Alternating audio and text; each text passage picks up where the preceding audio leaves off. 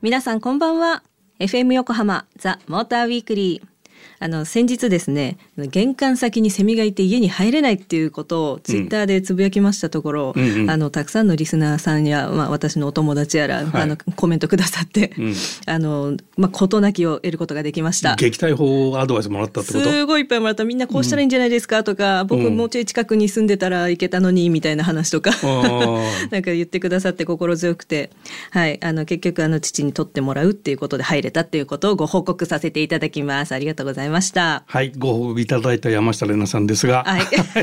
名前言ってなかった。はい、こんばんは、モータージャーナリストの高橋明です。じゃあ悩み事はツイッターにやると。そう。リスナーの人からアドバイスがもらえると。もらえると。学習しました。はい、自分で一人悩まない。そういうこと。そういうことです。まあ悩むタイプじゃないよね。二人ともどっちかっていうとね。多分言いたいだけだからいつもはい。毎日あっちいですけれども、あきらさん、うん、最近はいかがですか？えー、っとね、あっちのはね、うん、先週スーパー GT が取材行ってたんですが、はい、お疲れ様でしたあっちいよ。あれはすげえ。ですよね。すげえレースでした。あっちいってことで、あの、ラジオネーム、富山のキトキト侍さんからも、ありがとうございます。ありがとうございます。あっちいですね、っていうふうにメッセージいただいてます。うえー、先週の2023スーパー GT 第4戦富士450キロ決勝はとても熱いレースでした。スタート時はウェットで始まり、そしてドライへ。車両火災があり、赤旗縦断中にまたウェット、そしてまたドライへと。ウェットからドライへのタイヤチェンジのタイミングやウェットでのステイなど、チーム戦略の駆け引きもあり、目まぐるしく順位が変動し、し勝負の行方が最後までわからない展開でハラハラドキドキの熱い戦いでした。これ相当難しいレースだったんだよね。あの日すごい天気でしたよね。そうで、うん、その雨がさ、うん、我慢できる雨じゃなくて豪雨なのよ。突然のね。突然の、はい、でレインタイヤとスリックタイヤとあるじゃない、はい、でこのレースって450キロ100周のレースなんだけど100ラップを2回ピット入んなきゃいけないっていうルールがあるわけ、はい、だ2回にとどめたいわけよタイヤ交換は。ね、でスリックにするかレインにするか。はいはいはい、でもう一つの考え方は作戦として33周を3スティントにすると99でしょ、うんうんうん、でやるか、うん、1回どっかで短めに入って50周50周でやるか、はい、でどっちが早いかっていうようなことも考えたりでその中に雨が入ってきてえレインってのがだからすごい戦略的に難しかったの。だからレースも最終ラップまで、うん、GT300 が最終ラップの最終コーナーまで順位が動いた。すごい。そうめちゃめちゃ熱かったねあれは、うん、なんか車のレースってねそのドライバーさんのテクニックととか車のなんかその持ってるポテンシャルとみたいなイメージで見ちゃうけど、うん、やっぱその天候だったりなんじゃったり戦略だったりっていうのは頭使うものなんだなって改めてそうですね。頭使って走ってますね いや使ってないと言ってないんですけど。いやもう見るとこ多くて、うんうん、いや白熱でしたという感じでございます、うん、はいそんな暑い中今夜のザ・モーターウィークリーピックアップする車はこちら。スバル新型インプレッサー今年の4月にフルモデルチェンジした6代目となるインプレッサが発売されました。えー、山下、えー、乗ってきましてインプレッションありますので、えー、お聞き逃しなく、えー、さらに番組後半では来月開催される FIA 世界耐久選手権富士6時間耐久レースウェックのチケットプレゼントもありますので、ぜひぜひ最後まで聞いてください。FM 横浜ザ・モーターウィークリー山下れなと高橋明がお送りしてます。さあ、今夜のモーターウィークリーは、スバル新型インプレッサーをピックアップします。もうスバルって聞くと、うん、私はあのこだわりの強い人が乗ってるんだろうなとか、あなんかそのイメージがと、うん、ある。あ、こだわりが強いね。うん。うん、かなと思うんですけれども、うんうん、まあ確かにそういう人たちが多いかもね。スバリストって言われる人たちが、ね、確かに、うん、言い方があったりもするし、はい、で。こだわってる人がこう乗りたくなる理由って多分、もともとね中島飛行機っていう飛行機会社だったの？あ、そうなん富士重工って。で今もね、うん、ボーイングの中央翼っていう部分を製造してるメーカーでもあるの富士重工スバルは。あのボーイング社の中央翼っていうと、うん、うんと左右の翼と前後の胴体をつなぐ中央部分。そこを一番重要な部分よ。それはわかるわかるけど、うん、こうって思ったけど、うん、そこを作ってるのがスバルなのね。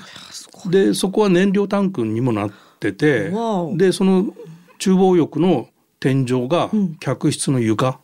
になってる、うん、そそこの部分。そういうことなんだ。うん、で航空事業もちゃんとそういうところで継続してやっていて、うん、こだわりってそういうところもよく皆さん知ってるんで、うん、そういう人たちがあんのかなと。で一方でその車の方ではモータースポーツでインプレッサーって世界チャンピオンにもなったモータースポーツの車なのよ。WRC で何年とかあのいろんなドライバーも輩出してるし、インプレッサー大活躍してモータースポーツでもそのスバルの印象ってすごく良くなってった。でまあそういうところがあるんでおそらくこだわりの強い人たちが集まってくるっていうか、うん、そう。いうのが好きっていうのが ファンが増えていくってことなのかなと。でまあ近年はアイサイト、だ出た。そう、ね、ぶつからない車。すげえよな、うん、でそれで一般の、うん、要はマーケットが広がってって、まあ、スバルとかその中島飛行機とかあのボーイングとか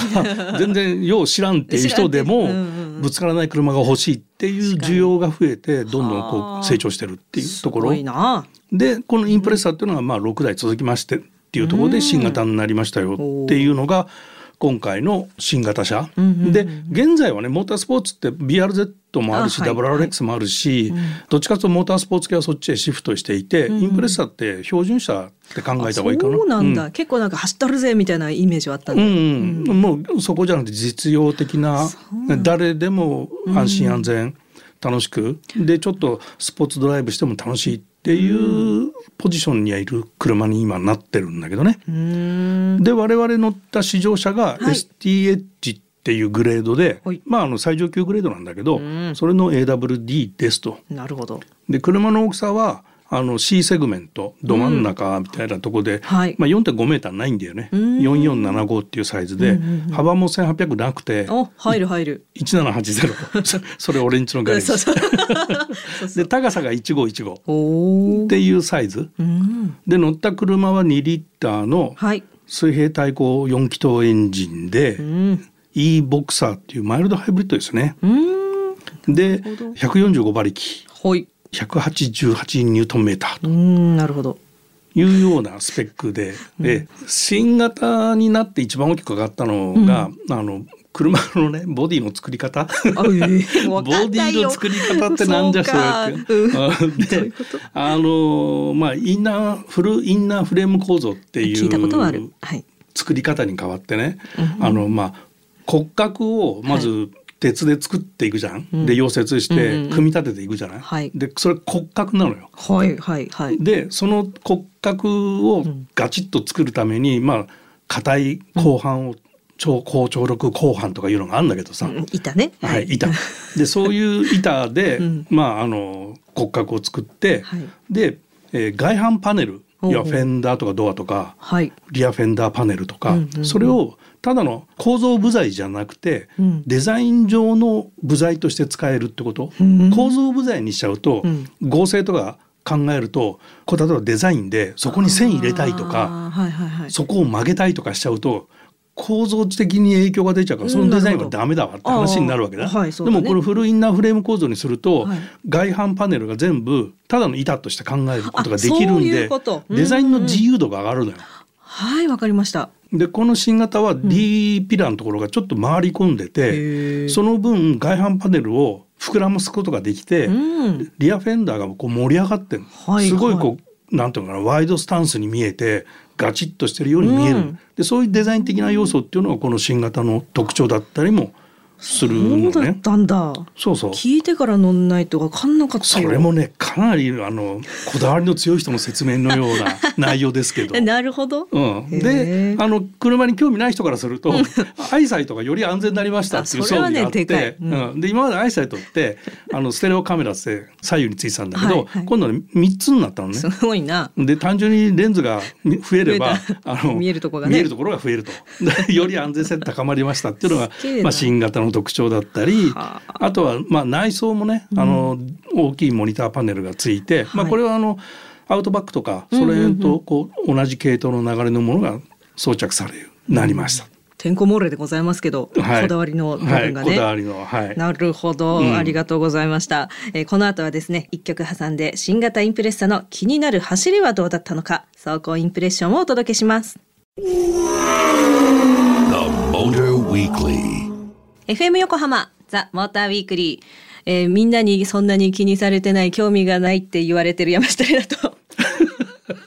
これさ今、うん、リスナーの皆さん何を言ってるのかと思ったと思うんだけど突然ですよ、ね、突然。あの山下って汗かかないよねって話であの俺はなんかもうなんで汗っかきで、もう電車乗った瞬間なんかシャワー浴びてきたようになっても、この汗っかきなんとかなんないかなって言ったら、私もそうですって言うからみんなが「えー?」って山下汗かいてるの見たことねえよって話で今盛り上がってたんだけど。超汗っかきで多感症かって悩むぐらい、学生時代からすっごい悩んでたのに、今こんなふうに言われるから、ってことはつまり見てねってことですよ、うん、見てねってことでみんなスタッフ含めて山下に興味がない。っていう話でまとまったというところでございました。はい。今日何の車よって話なんですけど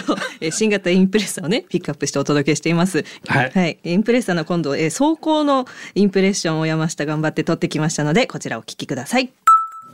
はい。私は今スバルインプレッサに乗っています今ねちょっとワインディング的な感じの雰囲気があるところをちょいちょい走ってますけれども、はいはい、いい感じだよね、えー、いい感じそう。そうそう、うん、なんか思ったより、うん、アクセルがなんて言うんでしょう。あの足を乗せた重みで勝手に沈んでくれてそれでなんか無駄な力を入れず込めずあの思ったより、えー、進むから 難しい。って思った一瞬だけ。これきっと慣れだと思うんですけど、うんうん。うん、その感覚はちょっと解説できねえな。あの今凸凹のところ通ったけど、はい、乗り心地どう？いいでしょう？いいいいすごくしなやかだよね。うん。ちゃんとあの膝にね、あのグルコサミンが足りてる感じがしますよ。ああいい表現ですよね。わかんないけどね。サスペンションが動いてるって感じでしょ？あそういうことなのかな？じゃあそういうことです。以上以上です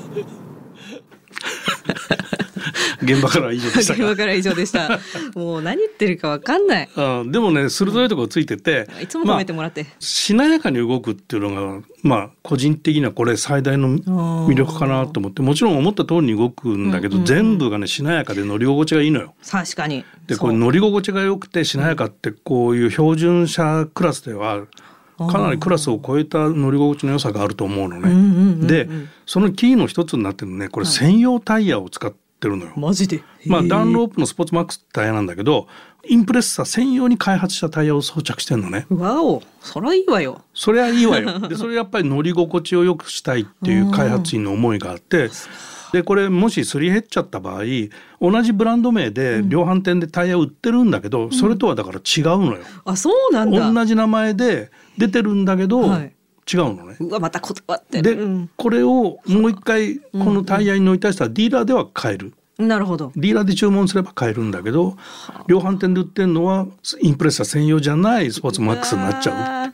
やだもう専用とか限定とかそういうの使いたいって思っちゃう、うん、なんかね、そういうところにだからすごくこだわってるんだよね。ね。であのまあ AWD を今回は乗ったんだけど、はい、前にねサーキットで FF の車乗ってんだけど、うん。うんうん、これがねやっぱりあのそうだな普通の一般道走ってると、FF と AWD の違いってそうそう感じることはない。わ、かんないよ、でまああのすごく雨が降ったりとか土砂降りになった時の AWD の安定感とかそういうのは感じると思うんだけど、うん、普通に走ってる分にはまあその違いは感じないんだけど、うん、サーキットで走るとやっぱその違いが明確に出てくるのね。うん、で FF で乗るとすごく軽快感があって。って運転しやすいんだよ。でもね、うん、まあ言い方悪いんだけどこれ振り回しやすいんだよね。へえどういうこと？うん、もう思い通りに言うこと聞いちゃうって感じ。なるほどね。あね従わせたいタイプですもんね。わかんないけど。どうでしょう？わかりませんが、はい、そういうことなのよ。が聞いちゃうのか、うん、でそういう、うん、あのこれしなやかな動きをしながら、こう自分の思い通りに行くっていうのが、こうしなやかっていうのは一つのキーなんだけど、はいビシッとしてないっていう言い方もできるわけよ。ガチッとしてないっていうかね、それの反対側にあるんで、うん、だ例えば味の濃い料理はうまいっていう風な人は、例えば出汁が効いてるとかうま、みがあるとか、ちょっと分かりにくいものあるじゃない、ね、でそれをうまいっていうかどうかっていうような違いに似てるかなと思ってて、ね、多分乗り慣れてる人だとすぐに「うん、わあ違ったね」っていうふうになると思うんだけどあんま車乗ってない人だと普通に「あ乗り心地いいっすね」っていうところになっちゃうかなっていう 気はするけど。には気づけないの分かんないから。はい、まあそういうところが特徴ですな。なるほど。はい、出汁が効いたインプレッサーっていうことになってしまいましたが、はい、はい、えー、価格はですね税込み229万9000円からとなっております。えー、またあきらさんによる市場記事は番組ウェブサイトにありますのでぜひチェックしてください。これ値段も安いよね。いやびっくりした。なんか、ね最近軽自動車でも200万超えるからね。そうそう今びっくりしちゃいましたよ。二百三十万切ってんだもんな。安い、うん、はいということでちょっと久しぶりな気がするんですけど山下の勝手なイメージはい、はい、お届けします。だんだんハードル上がるからもっともっと怖い怖い。はい頑張ります。えー、スバル新型インプレッサ T シャツ短パンサンダルに野球帽。いつもそのスタイルを崩さず週末は趣味の釣りやドライブを楽しむ。寡黙だけど何かと仲間に入れないと寂しくてすねるお父さんが乗っていそう。The Motor Weekly. ではここでサマーソングに乗せて8月のメッセージテーマあっちい話をご紹介します、はい、えー、ラジオネームレディオネーム中堅さん。あ ありがとうございます。レディオネーム。Yes あっちい話、はい、猛暑の中で車のドアを開けてハンドルを握るとめちゃんこ暑いですよね。やけどするまではいきませんが少しクーラーで冷やした方がいいと思います、うん、サンシェードをやはりつけた方がいいですかね、うん、っていうのともう一つ続けまして、えー、ラジオネームカー車キャラさんありがとうございます。ますえー、山下さん、高橋さん、毎度様です。毎度様です。8月のテーマについてですが、自分の愛車の SUV のフロントガラスが異常に熱いです。うん、生卵を乗せれば目玉焼きができるのではないかと思うほどです。そして今の SUV は新車で買ってから14年半になり、カーエアコンが時々効かなくなることがあり、その時は車内に熱風が吹きます。その時はまさにあっちいそのものです。買って15年になる来年の1月頃には新車を購入してこの問題とおさらばしたいと思っています。そうきついよね。ねエアコンかなったらもう今やばいよね。いやもうちょ本当に命の危険だから、はい、マジで目玉焼き焼けるのか検証したいなって思うけどダメだね。はい。はい、メッセージありがとうございました。引き続きあっちい話募集しています。宛先は tm アットマーク fm 横浜ドット jp tm アットマーク fm 横浜ドット jp たくさんのメッセージお待ちしています。FM 横浜ザ・モーターウィークリー山下れなと。高橋明がお送りしてます。さあこの時間は FIA 世界耐久選手権。ウェックがいよいよ来月。富士スピードウェイで開催。ということで今夜はトヨタガズーレーシングのこのお二方のメッセージをお届けします。FM 横浜ザ・モーターウィークリーをお聞きの皆さん DJ の高橋明さん山下れなさんこんばんは。レーシングドライバーの小林かむいです。レーシングドライバーの平川亮ですこんばんは。メッセージありがとうございます。ありがとうございます。名前呼ばれるとやっぱ嬉しいね。えっと今年のウェックはあのフェラーリとかプジョーとか、はい、いろんなメーカーが出てて、うん、でこの間のレースあのフェラーリの地元でトヨタが勝ってるんで、この富士では絶対フェラーリが勝たない。トヨタに勝つぞっていう意気込みで来るんで、はい、相当熱いレースがあるかなと思ってますね。楽しみです、ねうん、見どころですよ。はい。はい。じゃあそんなお二人に FIA 世界耐久選手権第6戦に向けての意気込みや見どころを伺いました。まずは上井選手からです。あのまあ僕らホームレースであるんで、あのまあイタリアでフェラーリに、えー、勝ちはできましたが、まあルマンで負けたことが非常に悔しいので。なんとかホームレースでもしっかり勝って、まあ、今年ル・マンの借りをこの2戦でチャラにできるぐらいのレースができればなというふうに思います。で、まあ、あの今年のル・マンはあの非常に100周年ということで盛り上がりであのイタリアでもすごく盛り上がってぜひともあの富士スピルウェイあのトヨタのホームレースということでしっかりあのここで日本の応援とともにいろんなライバルが帰ってくるので、